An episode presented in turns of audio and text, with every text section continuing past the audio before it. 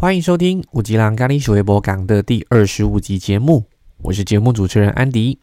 时间过得很快，一眨眼半年过去了，不知不觉也来到了这个时间点。那这一集是久违的独白，我们就来聊聊这半年发生哪些事情好了。从一开始在朋友的推荐下，半推半就照稿读完，上架了第一集的节目，懵懵懂懂开始了所谓 podcaster 的旅程。接下来蹭了一下当时新闻热度最高的柬埔寨议题，找到在从事海外房地产工作的嘉文来分享他的角度看见的柬埔寨。后面陆续啊邀请身边厉害的亲友访谈。也持续关注近期比较火热的关键字，好比安静离职。同时，近期读书会的书籍中截取关于自己的心得作为短片的分享，像是跟大家聊转念啊、向上管理。就在这个时候，我发现流量突然暴增，我记得跟平常比起来，大约是五到十倍的收听人次，我就很纳闷到底发生了什么事。直到我朋友截了一张图，我才恍然大悟，原来是上了 Apple Podcast 的瞩目新品。因为平常我自己在听 Podcast 的时候啊，是用 Spotify，所以这才是流量暴增的原因。也因为这样，迎来了的第一次被厂商看见，进而促成后来的保养品 CEO 访谈。期间也参加了自媒体的创作者大会。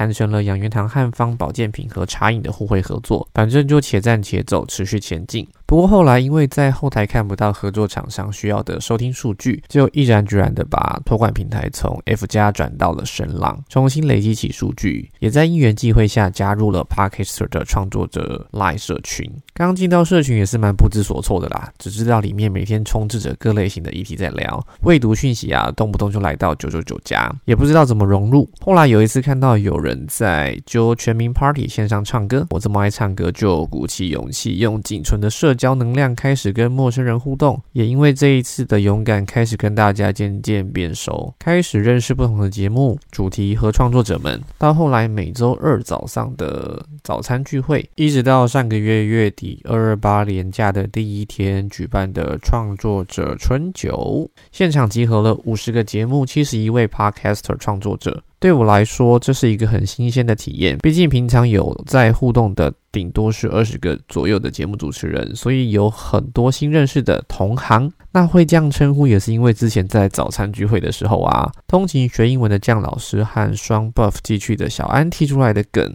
总之，一切的一切对我来说都好不真实，但哪怕只是一个小小的前进，都让我感动不已。对我来说，之所以想做这件事情。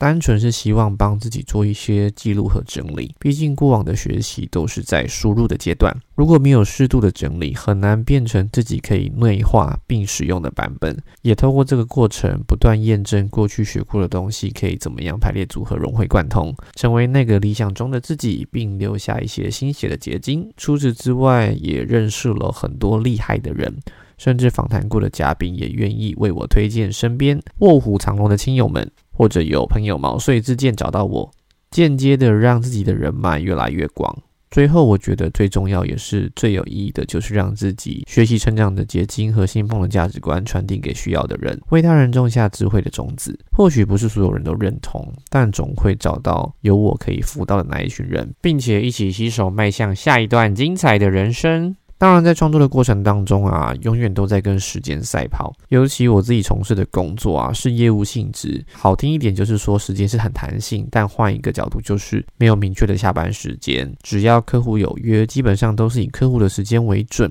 直接造成在节目录制上的难度。之前听别人做 YouTube 或 Podcast 的时候，都有提到说，有时间就要多录一点存档起来，避免后面太忙没有时间约录音录影。结果呢，我的状况就是。基本上要准备当周的节目都来不及了，何况说要多录存档。结果我的状况是要准备存档，基本上也很难，大概就是每周准备当周的内容，然后拼了命的赶在预计上架的时间点上架完成。虽然跟时间赛跑的这半年真的很辛苦，但我知道这件事情是对于自己的一个交代。一方面是画输入为输出的过程，不论是任何形式的学习或是访谈，我都相信可以透过自己的角度整理出一些亮点和价值，带给听众朋友持续成长的养分。另一方面也是在帮自己完成可以累积的能量，相对于平常帮雇主工作，持续一点一滴的累积，有一天就能量变带动质变。至少此刻我是这样相信的。最后，感谢二十五集以来曾经收听任何一集，甚至是任何一个片段的你，因为有你的支持，就是我持续下去最大的动力。如果未来有想要探讨的内容，或者有一些话想要跟安迪说，欢迎在 Apple Podcast 留下评论，或者是私讯 IG 让我知道哟。同时，目前有开放赞助的功能，也可以抖内支持我有持续创作下去的动力。以上是今天的节目内容，我们下回见，拜拜。